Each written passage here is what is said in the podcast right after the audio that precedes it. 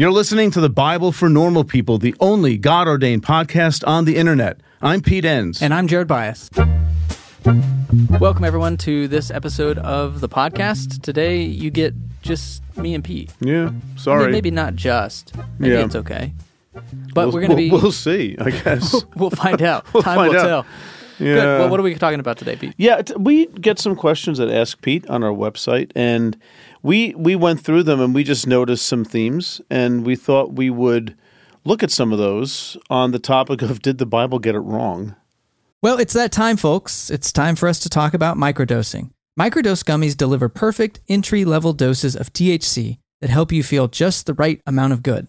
Microdosing can help you get into a relaxed, focused zone easier and stay there longer. It has benefits for workout recovery, sleep, anxiety relief, boosting creativity, and even pain relief. You know, Jared, I have a really good friend of mine who saw that I was taking microdose gummies and she said, Can I try some? And so I, I gave her some of the sativa strand. And she said it has made such a difference for her at work and just in general, just feeling more alert and more focused. And it's quite amazing. So get 30% off your first order plus free shipping today at microdose.com. Promo code normal people. That's one word. It's available nationwide. That's microdose.com, promo code normal people for 30% off and free shipping. Microdose.com, promo code normal people. Good topic. Yeah. I mean, I The answer is yes. Next question. Anything the answer else? is yes. Oh, man. Any- anything else? Someone's going to do that? that. Yeah. Now, so gonna we just trouble. thought we'd we you know look at some of these and and you know riff on them a little bit. We we don't necessarily have final answers, but I think sometimes even just framing the question differently might help. But, yeah, so these are these are questions that came to us on the website, and so they're independent questions, but we found some themes that are, are really around questions around particular passages and what do we do with this? Does it mean the Bible got it wrong, or how do we need to change how we think about it? And I think maybe we'll get to a little of both of those in some way or another. So, what's our first one? Well, the first one is about the imminent parousia or parousia. It's pronounced both ways, but it has to do with like uh, the presence or the arrival of someone. It's usually a term used for the second coming of Christ, and and the question is were were the New Testament writers and were Jesus and the apostles were they expecting an imminent parousia? In other words, the end, the second coming is going to come very soon. In other words, they weren't sitting around thinking, well, this could be a while. We could be here for a few thousand years, who knows? Or were they expecting it to be pretty soon? And Well, when we say it, I just want to be clear because we'll we'll go into some well, passages. that's the question. What is the it? Yeah, Right, because we'll go into yeah, some passages that Jesus seems to be thinking something's coming quickly, Right. and it, it doesn't seem to be his His own death and resurrection. It seems to be something else, the kingdom of God, this other yeah. language. Well, what is that passage? Which which in is in Matthew, uh, in Mark, Mark chapter nine, verse one, and in Matthew chapter ten, verse twenty three. There's a few of these passages. Maybe we can just read those to help set the stage a little bit. So, and in- also Mark thirteen. yeah, I in Mark that's impor- that's 13, important starting there in, in verse uh, 30, it is, and if you, in the NIV, you know, there's these headings. And so right before this, it talks about the day and the hour is unknown. And for me, that was all end times Right. stuff. But if you back up a few verses, Jesus says this Truly I tell you, this generation will certainly not pass away until all these things have happened. Heaven and earth will pass away, but my net words will never pass away. So this generation will not pass away until all these things have happened. Yeah. And in history, we would have interpreted the history of interpretation, at least in the last thirty years in my tradition, right. would have interpreted this to say the this is about the end times. Yeah, Jesus' return. I guess that's usually what people.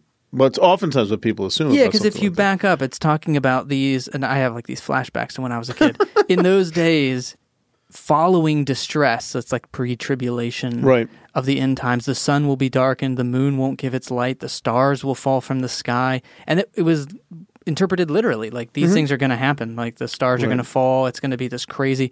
And at that time, people will see the Son of Man coming in clouds with great power and glory, and that's the context. And then Jesus says, "Truly, I tell you, this generation's not going to pass away until these things have happened." So. If you read it carefully, like this person who asked the question, you're kind of like, well, what gives? That Yeah. generation clearly passed away before Jesus came back. So Right. Yeah. what do we do with this? Yeah, so that gets us back to what the it is. I mean, and there are a number of passages that sort of talk about something happening pretty soon. And yeah, I mean, this is a little bit different of a passage than some of the others that talk about like the imminent or soon to come appearing or arrival of Jesus, uh, because this one probably deals with, as other gospels have it too, the the destruction of the temple, which happened in the year seventy, and. And and we might think like, well, that's not such a big deal. This has to be about Jesus' second coming. Well, that was a big deal for Judaism. That's like this is the Babylonian exile sort of happening again with the destruction of the temple. And where is God? And what is God saying about God's presence with the children of Abraham? And this was a cataclysmic moment. And and you know Jesus is talking about that. So and and that symbolizes you know the the beginning of a new era, the beginning of a new age. So in that sense, it's an appearance, right, of the presence of God with the people. So that that's a little bit different though than some of these that sound like you know like Paul, don't get married, don't buy life insurance. Just you know this could end any minute, and it probably will. And the question is, you know, do we sort of take that like were they wrong? Do we take that literally? And and I, in my opinion, you know, Jared, jump in here, but I think that we really have to sort of take them at their word here because they, I mean, I, I cannot imagine, for example, a Jew who believes the Messiah is in their midst. When the Messiah is in their midst, that means the end is here and the kingdom is being set up. Now, there's a little problem with the New Testament. Jesus rose from the dead and ascended into heaven. So where'd he go? Well, he's coming back real soon. Yeah, but what if like any of us happen to die in the meantime? Paul says they're going to be fine. Don't worry about that. And that's that. The hope is something that's going to happen rather soon. There isn't a hint in the New Testament, in my opinion, of you know we could be here for a long time. So, so I think the expectation was something soon pretty soon. And and and I don't blame them because this is part of Jewish eschatology. It's not it's not like it's not a heavenly existence, it's an earthly existence and once the Messiah shows up, it's the beginning of the end. I, I think it's just to back up because I think when we're talking about these collection of Bible verses, because this is what we do in in biblical interpretation, at least at an everyday level, we sort of have a theory and then we find these verses and we put them all together and they seem to provide this coherent whole. So what I hear you saying is, if we look at a text like uh, Mark chapter thirteen, that seems to be talking about the destruction of the temple, mm-hmm. and that's what's going to be coming. So the it is the destruction of the temple. And then we have these other verses that Jesus mentions, like in Matthew ten and in Mark nine, where he's he's talking about an it, but he's talking about it where he says, like in Mark nine some of you who are standing here will not taste death before they see that the kingdom of God has come with power. So Jesus, and in Matthew 10, uses this kingdom, uh, or you will not finish going through the towns of Israel before the Son of Man comes. So he uses this Son of Man coming and kingdom of God language. So that seems to be a second category. And then, Right. then you have the New Testament writers like Paul talking about Jesus coming back. So we're really talking about three different its here, and I think that's important because for a lot of people, they may their churches or Collapse people them have all together. collapsed them all together Right. into this one big event. Right. So even to say were they wrong or not, we have to figure out exactly what they were talking about. So Yeah. with Mark, Jesus seems to be talking about the destruction of the temple, and that did happen right. before that generation passed away. And then the kingdom of God coming in great power. We don't know yet because that I mean that's kind of a vague thing to say. And then we have the New Testament talking about Jesus coming back, which is a pretty practical thing and a concrete thing that we would right. be able to see happen. And so that's what you're speaking to now is Paul's and the other New Testament writers expecting Jesus' imminent return in their lifetime to set up a physical kingdom of God on earth. And when that didn't happen, there's questions. Right, right, and and the part about you know some of you here will not taste death um, until you see the Son of Man coming in power, and you know I mean that that could be.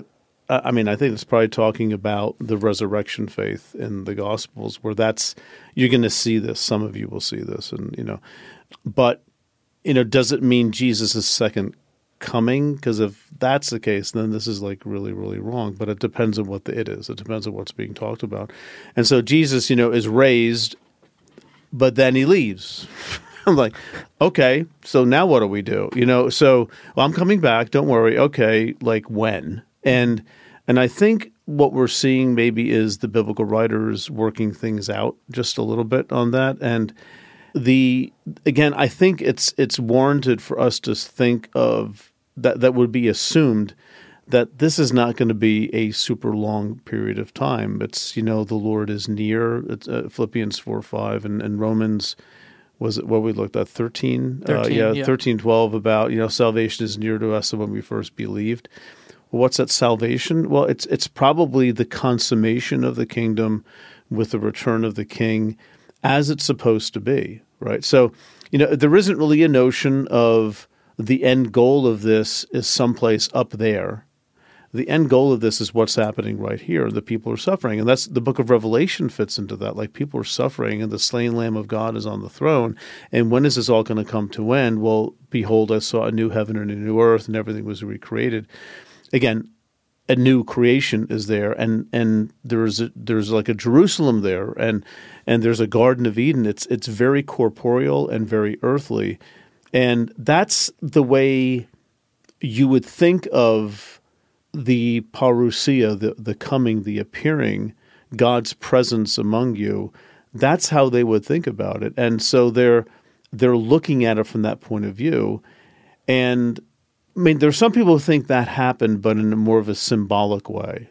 Right. You know, and um, just you know, there's there's so many angles to go with this, but I, I think generally speaking, we have here something that didn't come about right? It just didn't come about. Well, but it- we understand why they would say that. But the reality takes us beyond the Jewish apocalyptic way of thinking. Because you mentioned in Mark 13 where the sun and the stars will, you know, drop out of the sky or something. That's apocalyptic. That's not literal at all. That's apocalyptic language. That means something big is happening. There's a change. There's a, a change of, of um, of regimes of ages, and you talk about that in very sort of Well, and even the language of know. Son of Man, which is Yes. Daniel apocalyptic right, language. right. Well, and it's about the restoration of the kingdom and with the true king on the throne and and I think that's really the the New Testament eschatology and we can talk all about like timing and the, this uh, this uh, the other thing but that is the that is the overall vision and that's the thing what we have to grapple with is that the end goal Hasn't happened. or yeah or, or so In so the therefore is that the end goal or is that the the language of the consummation for a a first century Jewish audience, this is what meant something to them. And do we have to translate that into other language for who we are? And maybe maybe that's what we have to do. So it's not a matter of right or wrong so much; it's a matter of context and what's happening in the world and stuff like that. Right. Well, and I, I think we can't underestimate too. You mentioned the New Testament writers trying to figure it out. How the the resurrection, it seems in this context, would have been a bit problematic because if you're I mean, we, and we see this in the Gospels that the disciples after the resurrection they kind of they well after after the death after the resurrection they don't it's yeah it's it's confusing. It's a confusing time Yeah, what like what do we do with this? because we thought it was going to look like a bodily you're going to be here with us now forever. Right. and then and that's the resurrection. That's great. But then jesus ascends. I gotta go. Yeah Don't worry, I'll send the Spirit, right? So, Yeah. and that's why you have Paul, who we could call him the grand interpreter of what that means. he goes, "Well, it's a two-stage coming. He he came the first time and he left, and he's going to come the second time. So now we're living in the new age. It's sort of inaugurated by Jesus's coming and then resurrection and ascension. But there's a second stage where the the the new age is going to be completed. And it gets really confusing and it doesn't help that the dead sea scrolls talk about something similar. So all this stuff is mixed up. And i just i mean for me i just can't stress enough the notion of of trying to understand the jewish milieu and how that might affect why they talk about ultimate reality the way they do. And then the burden is on us to say what do we do with that? You know, it reminds me a little of the the episode we had with Meghan Henning about the afterlife, hell, and and that they had these concepts, but it's messy because it's not fully articulated yet. Right. And I think that's similar to what we're doing. It feels like people using metaphors or grabbing things from their tradition Mm-hmm. and bringing them forward and trying to grapple with this reality that there's really not clear yet systematic thought for. Right. And I, I think it's important to recognize that because then when we impose systematic thoughts, Right. That's what we're doing is imposing system a system onto something that would probably was more fragmented and more improvised in the moment, given the Yeah, reality. less that they were Yeah, less structured or something. So Yeah. I think Matthias Henze also talked about that a little bit in Jewish apocalyptic expectations. So Right.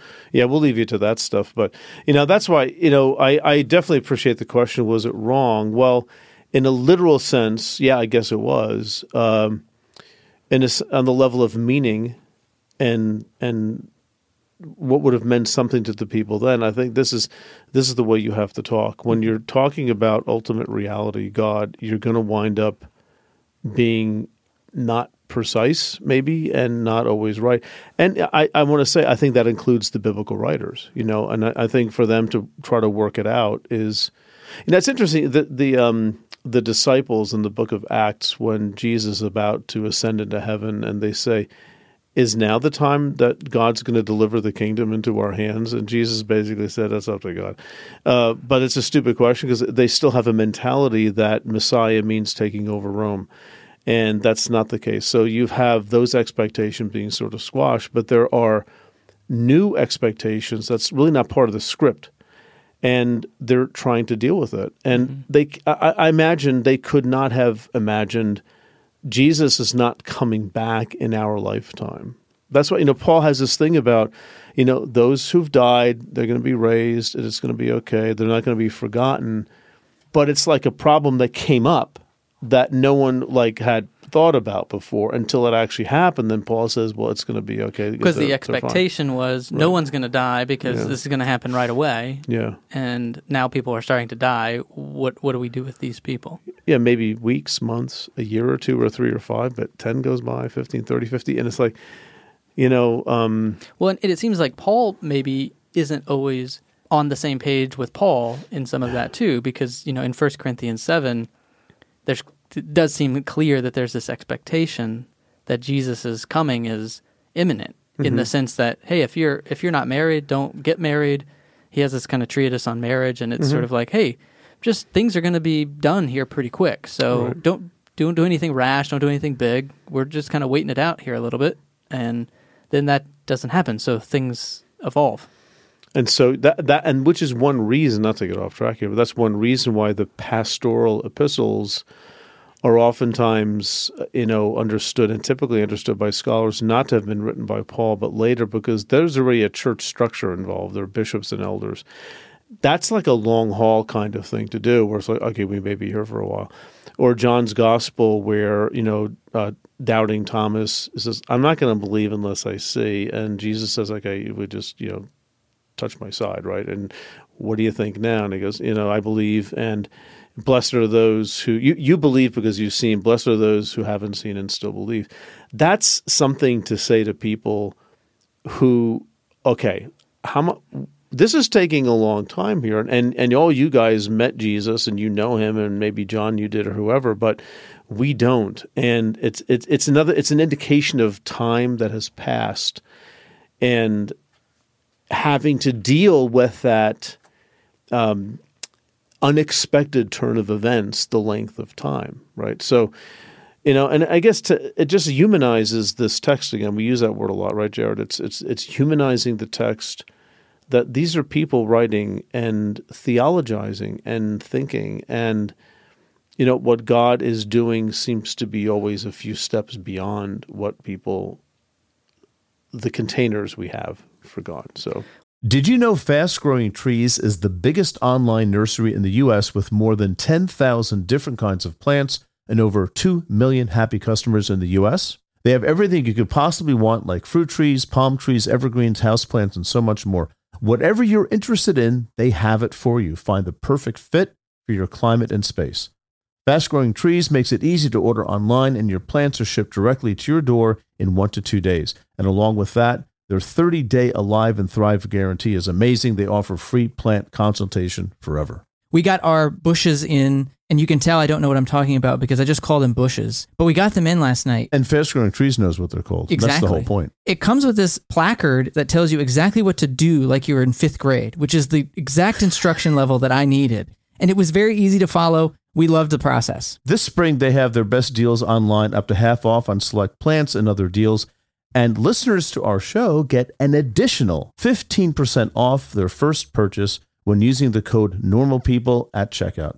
That's an additional 15% off at fastgrowingtrees.com using the code NORMALPEOPLE at checkout. Fastgrowingtrees.com code NORMALPEOPLE. Offer is valid for a limited time. Terms and conditions may apply. A calling is a powerful thing. It's a very strong belief that there is something bigger for you. It's about who you are and where you're going in life.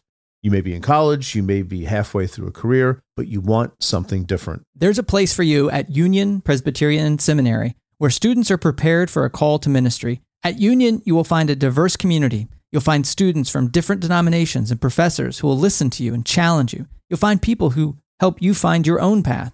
You'll find a school where financial realities matter. Union offers generous financial aid and it meets you where you are with three different platforms for learning residential, online, and hybrid. You'll find a world class faculty who will invest in you, a community long after you graduate that supports you and equips you for service and for leadership. Safwat Marzouk, who has been on the podcast here on the Bible for Normal People, is a faculty at Union Presbyterian Seminary and is slated to write one of our upcoming commentaries. It's no secret, if you're a listener of the podcast, how much P and I have relied on our seminary education and how much that has shaped our view of the world and all of our work here at the Bible for Normal People. It's your call. Respond with Union Presbyterian Seminary. To learn more, go to upsem.edu or email admissions at upsem.edu.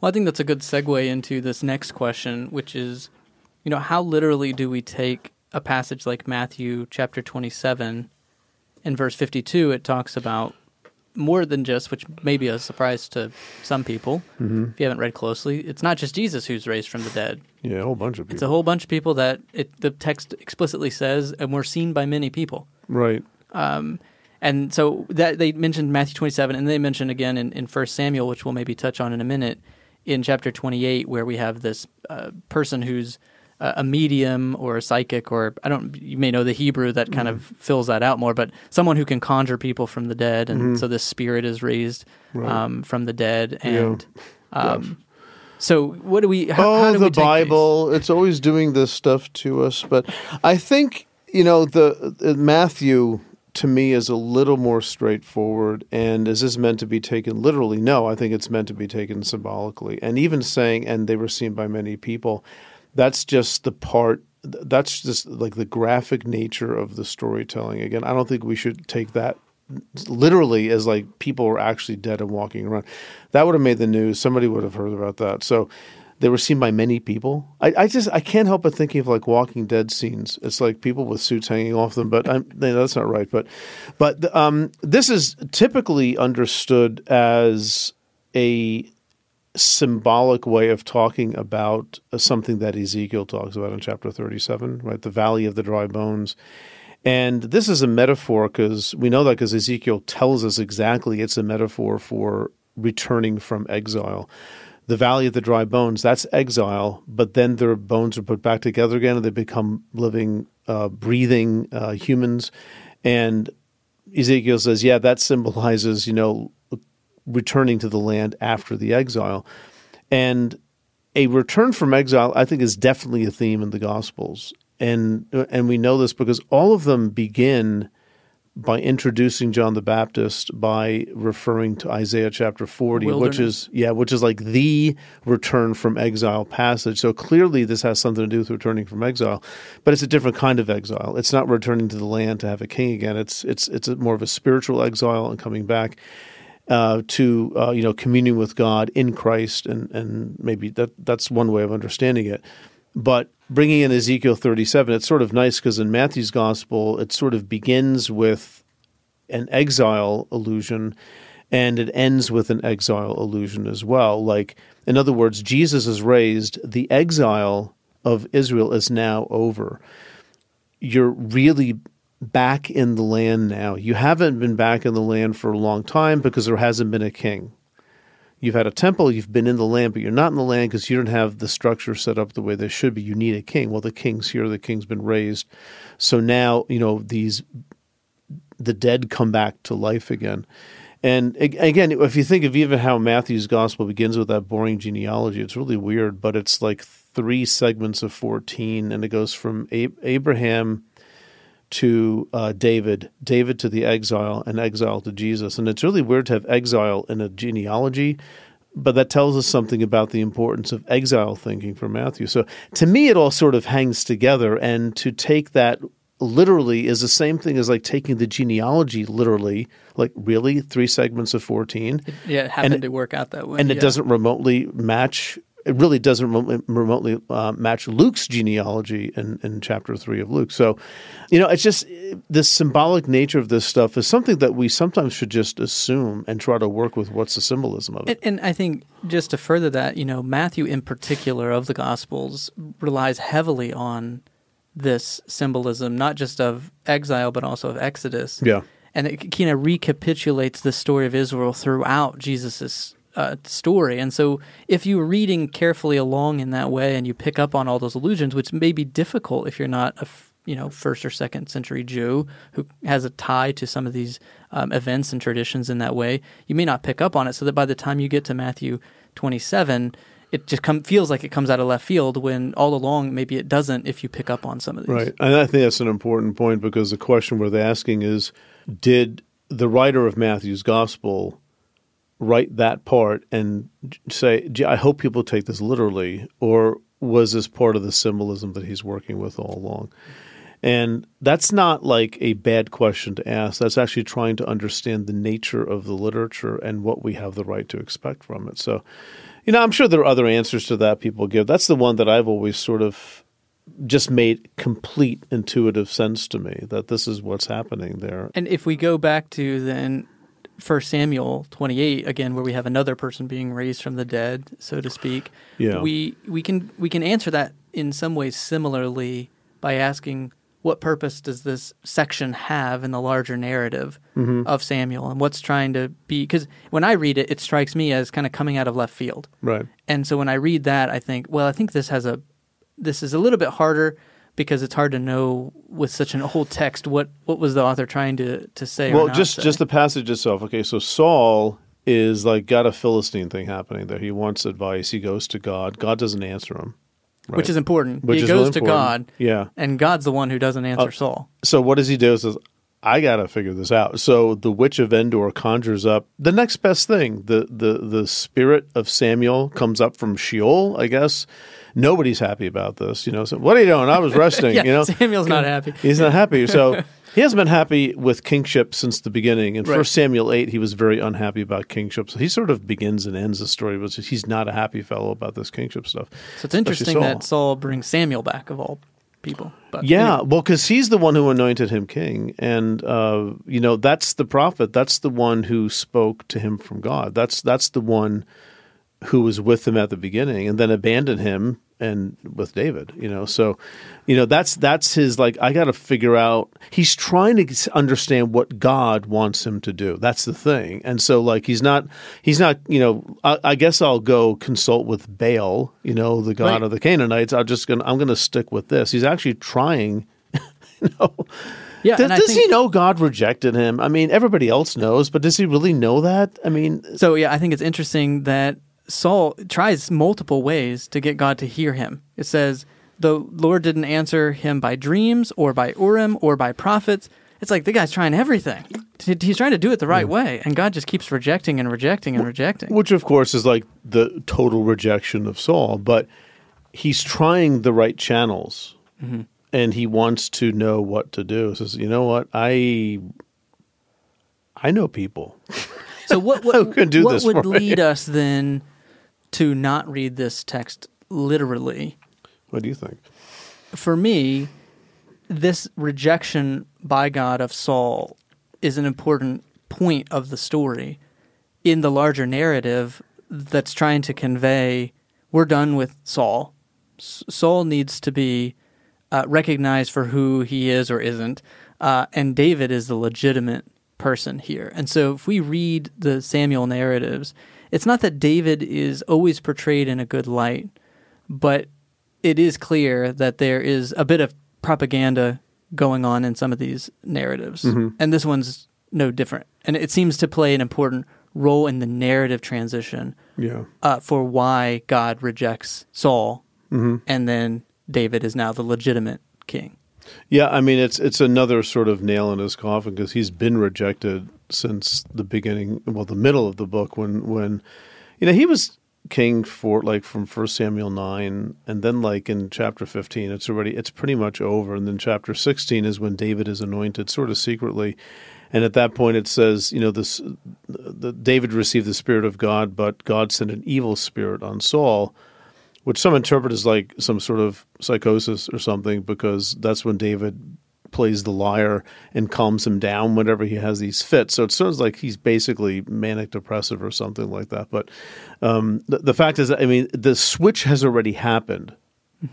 And it goes on like this for, you know, 10, 12 chapters or more, where it's just the story of the rejection of Saul and the clarity of that rejection. And here at the end, I mean, is there a little pathos here? Poor guy. I mean, he's he's like he's sort of really trying to do the right thing, and God's nowhere to be found, and so he takes matters into his own hand, and he gets a tongue lashing for that too. So, so you know, I guess I mean, if you have to ask me, I would say no. I don't. I don't think this is a literal depiction of events. It's not proof for an afterlife, say, or that people can be raised from the Well, dead. yeah, and I think it's typically taken as why you should not engage in necromancy and magic. That's typically how this is taken, and okay, that's that's sort of the lesson.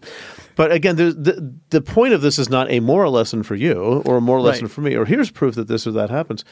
Again, the the story nature, the story quality of the Bible is it's uncontested. That doesn't mean things aren't sort of real or historical, especially in in like the Samuel narratives, First and Second Samuel. There's, you know, there are historical echoes and circumstances. People agree with that, but that doesn't mean every element of it is is a depiction of time and space reality. It could be a vehicle for communicating something of theological truth.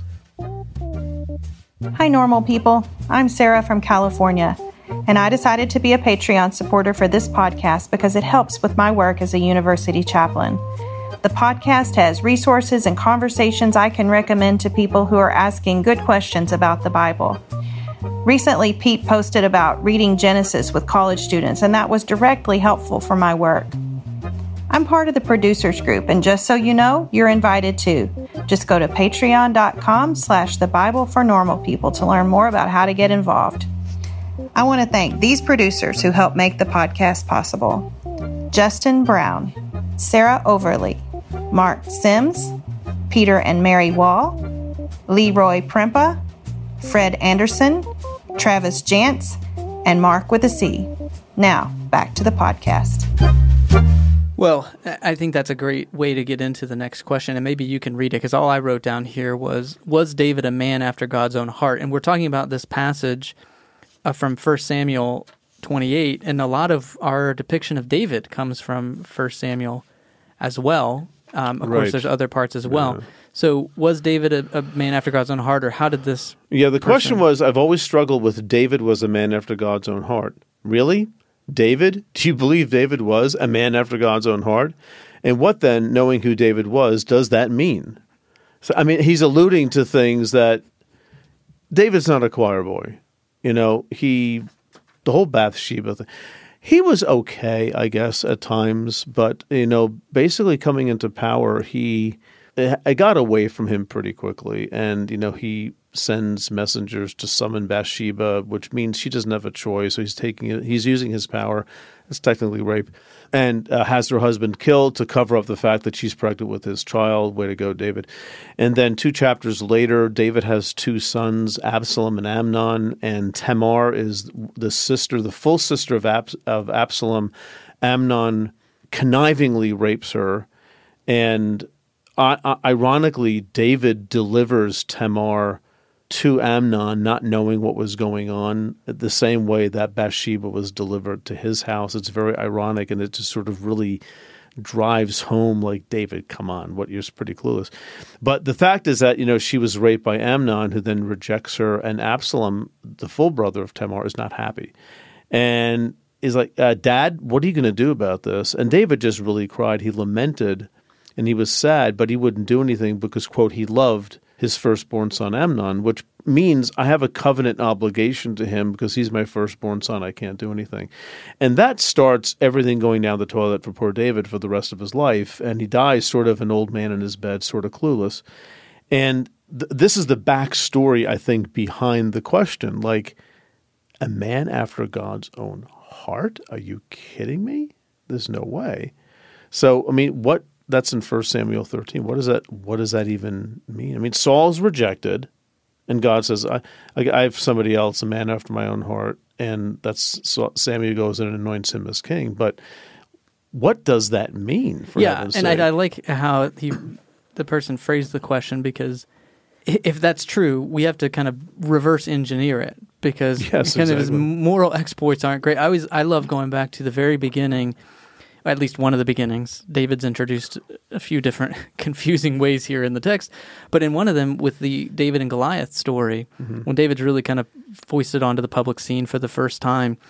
And I love that the first question David asks, which we maybe miss if you don't read it, but the carefully, the first question he asks when he gets to, you know, he's bringing his brother some lunch, and he just happens upon this Goliath who's taunting the Israelite army and we're taught to think like he was really you know all about God's honor and that. But the first question he says is, "What what do you get out of this? If someone right. if someone kills this guy, what's the king going to do for me?" Yeah, and they tell him, uh, "Well, he'll give you a wife."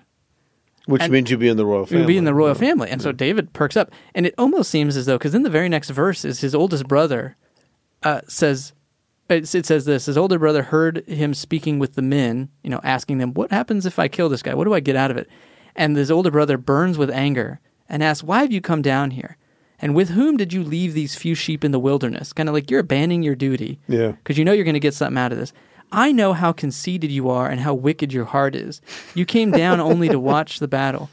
And so I for me it's just funny because I was taught to read that as like the jealous older brother who totally mm. misreads David. Yeah. And then now that I know more about David, I'm like, actually, I think maybe he's telling the truth here. Yeah, he's he's got clearly David's character is is is let's say ambiguous at least. Yeah. And you know, after he's confronted by uh, his brother Eliab, I think is his name, yeah. but um, you know, what just go back you know I, I, you're conceitable and david goes what? I was just asking a question. Yeah. it's a typical brother so like what? What? I, what do i mean? And then what's the next thing david does? He asks somebody else tell me again what happens. Right so david is like not the most upstanding fellow. He's right. not like the hero. Like i'm gonna kill goliath. And i mean the story is so it portrays david in this light that and plus it describes david physically. He's he's ruddy and handsome Mm-hmm. And that's after God got done saying when when Samuel thought maybe Eliab would be the king that God would anoint. It, it, no, not him,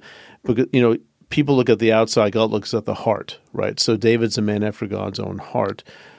So and and Saul was described physically. So they want a king that looks the part. And so David, well, he clearly doesn't look the part, but he's described physically again in a way that's reminiscent of Saul. So you're reading the story and like, okay, I'm really not sure what kind of a guy I'm dealing with here. And like, well, welcome to the story of David. Like, you never know what you're dealing with. And he hangs out with Philistines when he's running away. He he he gets he gets a mercenary army that actually winds up helping Solomon take the throne away from the elder brother Adonijah. It's it's the the stories are so complex. So no, I, I would not look at David as a man after a person I want to emulate my life. Well, and by. maybe that's that's a distinction there, right? Yes. To be a man after God's own heart, we have so much baggage for what we mean by that. That means someone we should emulate, we should model our life after. But that's I just want to name. That's actually not in the text. That's not what the text says, right? It just says a man. We don't know what that means. And you had a. I just thought maybe you could expound when we were talking earlier. You had a good idea about that in terms of uh, how kings are portrayed in, in terms of how they worship. Yeah, David really doesn't get a negative evaluation. You know, he does a lot of wrong stuff, but as in terms of his kingship, you know, Solomon screws up at the end, and pretty much everybody. There, there are two kings really that that almost get a complete um, positive evaluation, and one is David, and the other one's Josiah, who was later on. But what unites them both is that okay, one thing they never did was worship other gods. So they were they were faithful to God, and uh, you know David. Maybe captured- not, maybe not ethically or No, not ethically, no. to God, But in terms but of in the terms worship. actual Right. worship. They didn't work. They didn't conjure up, you know, spirits Mediums. from Sheol. Yeah. Um, and and that may be what's going on, and that fits with the general view of of scholars that this is part of what's called the Deuteronomistic history. It's a history of Israel, and everyone's evaluated on the basis of the Book of Deuteronomy. And the Book of Deuteronomy it has certain rules for what it means to be king, and it's basically teaching the people Torah, which means and, and being faithful to Torah, primarily the proper worship of God in a specific location, which is Jerusalem. And what David did is he captured Jerusalem, he made it the capital. He didn't build the temple, Solomon did, but he got it going. So David is is somebody who is from the point of view of the worship of God faithful. And it's not that God lets him off the hook, so to speak, for the Bathsheba thing, although he sort of does. I mean, the, their child hangs on for a week and then dies, and then Solomon is the next one. So, okay, it, it, the child died, but David, you murdered somebody, basically. You raped and you murdered, and what's going on? And that is without question for us. We should be bothered by that. We should, what is going on here? And is God like that? That's really the question. Forget David. Is God like that who sort of condones this? And in, again, in my opinion, and chime in here if you agree or disagree, Jared, but this is part of, I think, the nature of this literature that it's really not about moral lessons for us to learn. It's about the struggles of kingship and what does God think of kingship.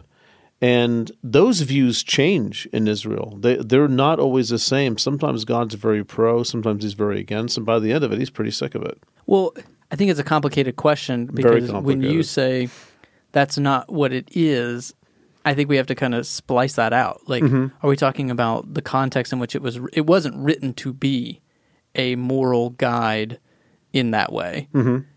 We now, in a lot of churches and a lot of contexts and traditions, use it that way. And I, I wouldn't go so far as to say that's necessarily wrong or bad. Right. But I think without respecting that that wasn't the original intent, it's very easy to get into predicaments you don't want to be in. Yeah, and I, that is an important point because when when let's say churches read these stories for their own moral guidance, that's something people have been doing for a very long. I mean, since literally before Christianity, and I, I actually I'm not against that. Right? I'm not saying you should never do that, but I'm saying be careful how you get your moral lessons. You need, also need to sort of struggle with these texts, not just well, this, it's it's there. We just have to do it. I think we have to struggle with these texts and sort of make them our own. The biblical warrant for that, if I can put it this way, is the book of First Chronicles, which rewrites David's story completely. It, and, and basically, David does nothing wrong there, right? And and that's David's take on the fact that okay, this story, the way it's told, doesn't serve the people here, so let's look at it differently. So, um, and that, you know, Chronicles is written probably at least two, three hundred years, even as much uh, uh, after the time of when maybe First Samuel was written, and it's a different take as times have changed, and people are looking to these stories for hope for the future um, as opposed to maybe looking at these stories as God's critique of kingship. Right. To explain why we're in the mess. Right. And then later the mess being exile, Right. e- yeah, exile. and then Chronicles post-exilic, and and again, that's you know looking at context. Actually, I think also helps us do theology. It helps us think of how these stories can en- be engaged by us in in the life that we live, and that's a complicated issue. That's why I don't want to get into like here's the right way to read this story, but But at the very least, what I'm hearing is there needs to be respect given. Like, I do think it's it is it's troubling to talk about being a man after God's own heart, David, without reading just what the text says about what David was involved in and what David was mm-hmm. doing. So there is probably a an an ethically better way of getting morals and values from Samuel Yeah. than unequivocally baptizing David as the greatest thing ever and we just emulate exactly how he behaved. Right. Like that no matter how you slice it, that seems like maybe a problematic way of doing it. And, and I mean, yes, and I'm I'm thinking now. You know, we recently had a guest on Miguel uh, de la Torre who talked about how people in different contexts hear a text. You know, I've, I have female students, and we go about this and like, what do you mean he's a man of God's own heart? He raped a woman, and then he allowed another rape to go unpunished. I can't deal with this. Well, okay, it's it's not a good reading of the text that ignores that and doesn't take into account how listeners are hearing a text like that today. And so we're in the struggle of biblical interpretation of like really engaging texts and interrogating texts, so to speak, and really taking them seriously enough to wrestle with them and not just well here it is. That's just the way it is. Th- these these texts as moral texts are deeply problematic for people and people have known that since forever which is why they do all sorts of interesting things with them because the text itself doesn't cut it. So you have to do something to the text which first chronicles does by the way. You have to do something to it to make it palatable for other times and places Sick of being upsold at gyms? My guy, you're currently a base member. For $90 more, I can upgrade you to our Shred membership. For $130 more, you'll be a Swole member. And for just $300 more, you'll reach Sweat Platinum.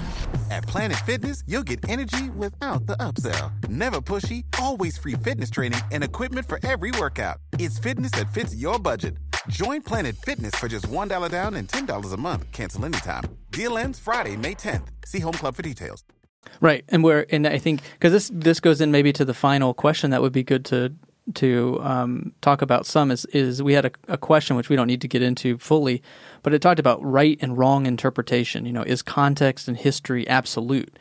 And I think it's it's more of you know there's this uh, there's this idea of a polarity. Maybe you can look it up if you haven't, but it's this idea that we can't come down on one side or the other. We're always moving between these two different poles. On the one hand, we do have how we respect a text. I mean, we have to understand that this was socially constructed in a particular time and place, and we have to respect it and understand it.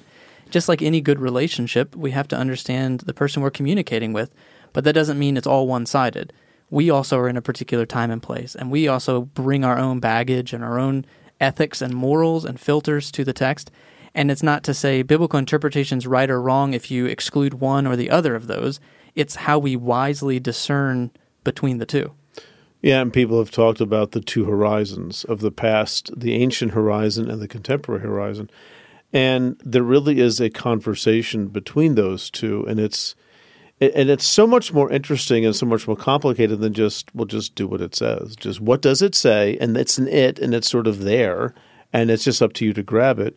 Who we are affects everything about how we read these things and it, even to the we don't know it always but it's there. I, I also find it fascinating that when we acknowledge that we interpret, we actually learn more about what the text actually says. Because, for for instance, I would have been taught, you know, you just just do what the Bible says, and it says David was a man after God's own heart. You just mm. do what it says. But once you recognize that you come from a context and that you're interpreting that, now when I go back, I actually read the Bible more carefully. Mm-hmm. I read it more on its own terms, and I see things that's now going to impact that new filter I put on it. So you're you're putting your own you're becoming aware of let's say your bias and you're able to sort of move it to the side, right? Right. So Right. some would say that's just a mature reading. You know, it's mm-hmm. becoming self-aware. And that's I mean that's truly you know, people throw around a term like reading the Bible critically and a lot of what critical means is you're not the center of the universe your questions, your answers, your assumptions are not the center. You have to put those to the side.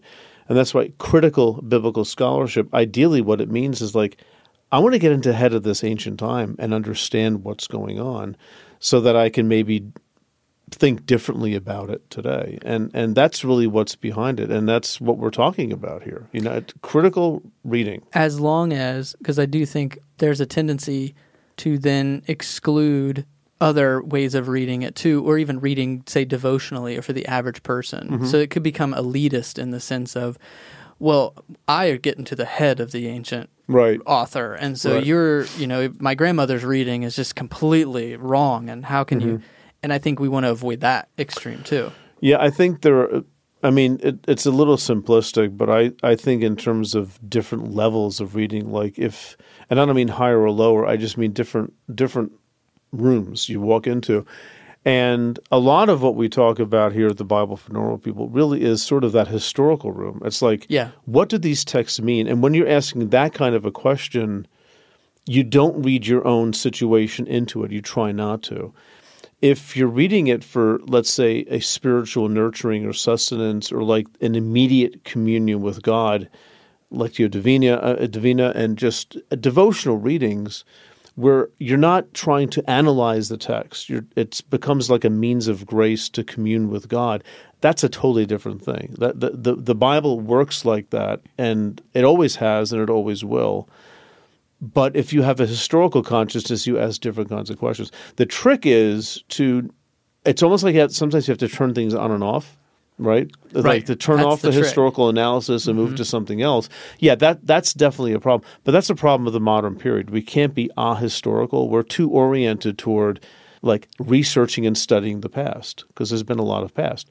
So that's that's a part of our reality that we have to struggle with. But Yeah, I think of it some ways, and this may be not a great analogy, but I've been recently thinking of, of metaphors with science, where you have kind of the pure science of how does this thing function, and we isolate the particle, the wave, how it works. Then you have applied science, and how does this how does this technology or this scientific phenomenon now get applied to make things, make technologies, make products, make these kinds of things, and one's more practical and one's more pure.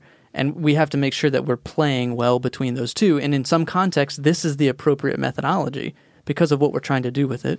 And in others this is the appropriate methodology.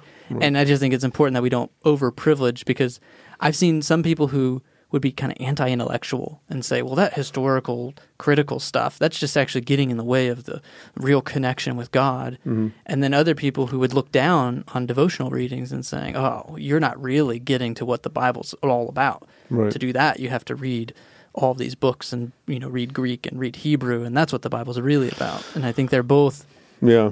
like you said it, it- we make a hierarchy rather than seeing them as different rooms with different purposes and different functions Well, you know what the Bible's really about. I mean, um, I just to echo James Kugel, my my doctoral advisor, who said, "Well, what it's really about is exactly accessing it for personal benefit, because if you otherwise, it would not have continued. It, you actually wouldn't have a Bible." If all you're interested in is antiquity and understanding the original context or something, because when the context changes, it's irrelevant. It becomes a relic. And who cares about a relic? It has to always be, you know, the fancy term recontextualized. It has always has to be brought into the world of the reader and you have that conversation. And without that impulse, you actually there's no impetus to create a Bible.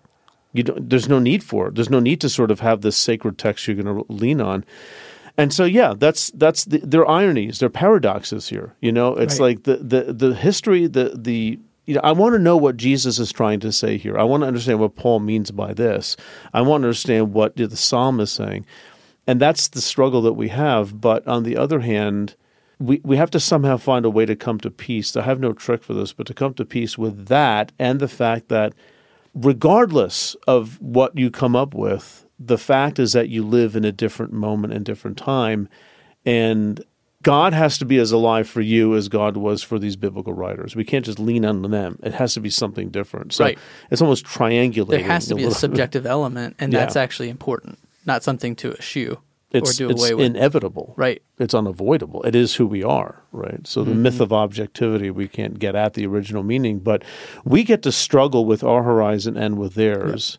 And well, how do you know if you have the right answer? All right, here we go. You don't. And that's what if that's okay? What if the multiplicity of, of interpretations, you know, within certain boundaries, which we won't get into now, but maybe, you know, th- that kind of thing is is basically the history of theology and the history of the church. It's just the way it's always been. Well, what I'm what I'm coming to as uh, we finish up here is we're four seasons in, and we're still asking the same two questions. Yeah. What is the Bible? What do we do with it? And what's Jared's deal? that's the that's the third question you ask under your breath. well, at the that's end of each yeah. when I'm driving home, uh, yeah, and and that's those questions. I I think we'll keep asking them, and the rest of the fourth season, and maybe the fifth. Well, and maybe sixth. just to tie into what you just said, if we're still frustrated that we haven't come to an answer, perhaps we're we're missing the point. right. It's Yeah. like saying it's like going to the gym and saying like when are you like perfectly strong?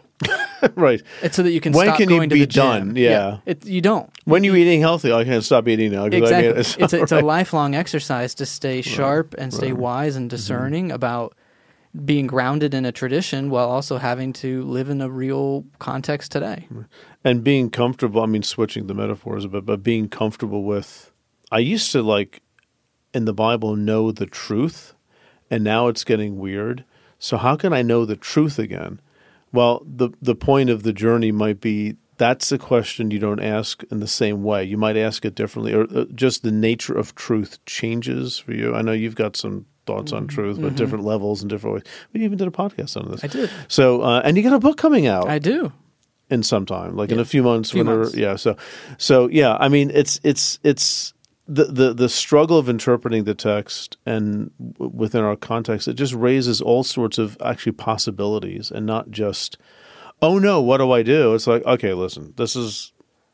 It's more complicated than I thought. Okay, I'm I'm aware of that. So you can relax a little bit and mm-hmm. as you're trying to read this stuff and and not feel like we have to sort of get back to that level of of, of a certainty where like everything has to make sense because we have the Bible. It's, if that were the case, people would have figured this out a long time ago. There'd be no seminaries, no yeshivas, no Bible colleges or anything like that. It's like we would just like Yeah, maybe it's not a, a, a map to the one trail that gets us there, but it's it gives you a toolkit to kind of make your own path.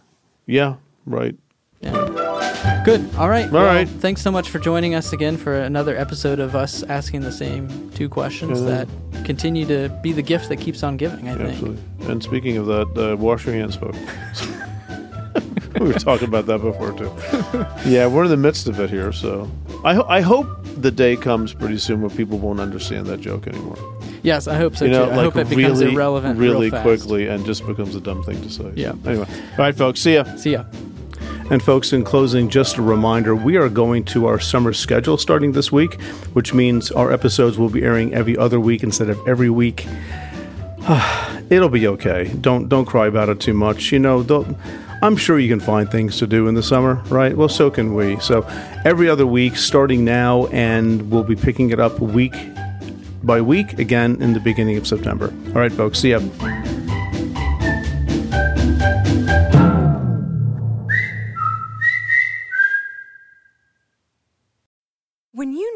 Mealtime inspiration, it's worth shopping Kroger, where you'll find over 30,000 mouthwatering choices that excite your inner foodie. And no matter what tasty choice you make, you'll enjoy our everyday low prices, plus extra ways to save, like digital coupons worth over $600 each week. You can also save up to $1 off per gallon at the pump with fuel points. More savings and more inspiring flavors make shopping Kroger worth it every time. Kroger, fresh for everyone. Fuel restrictions apply.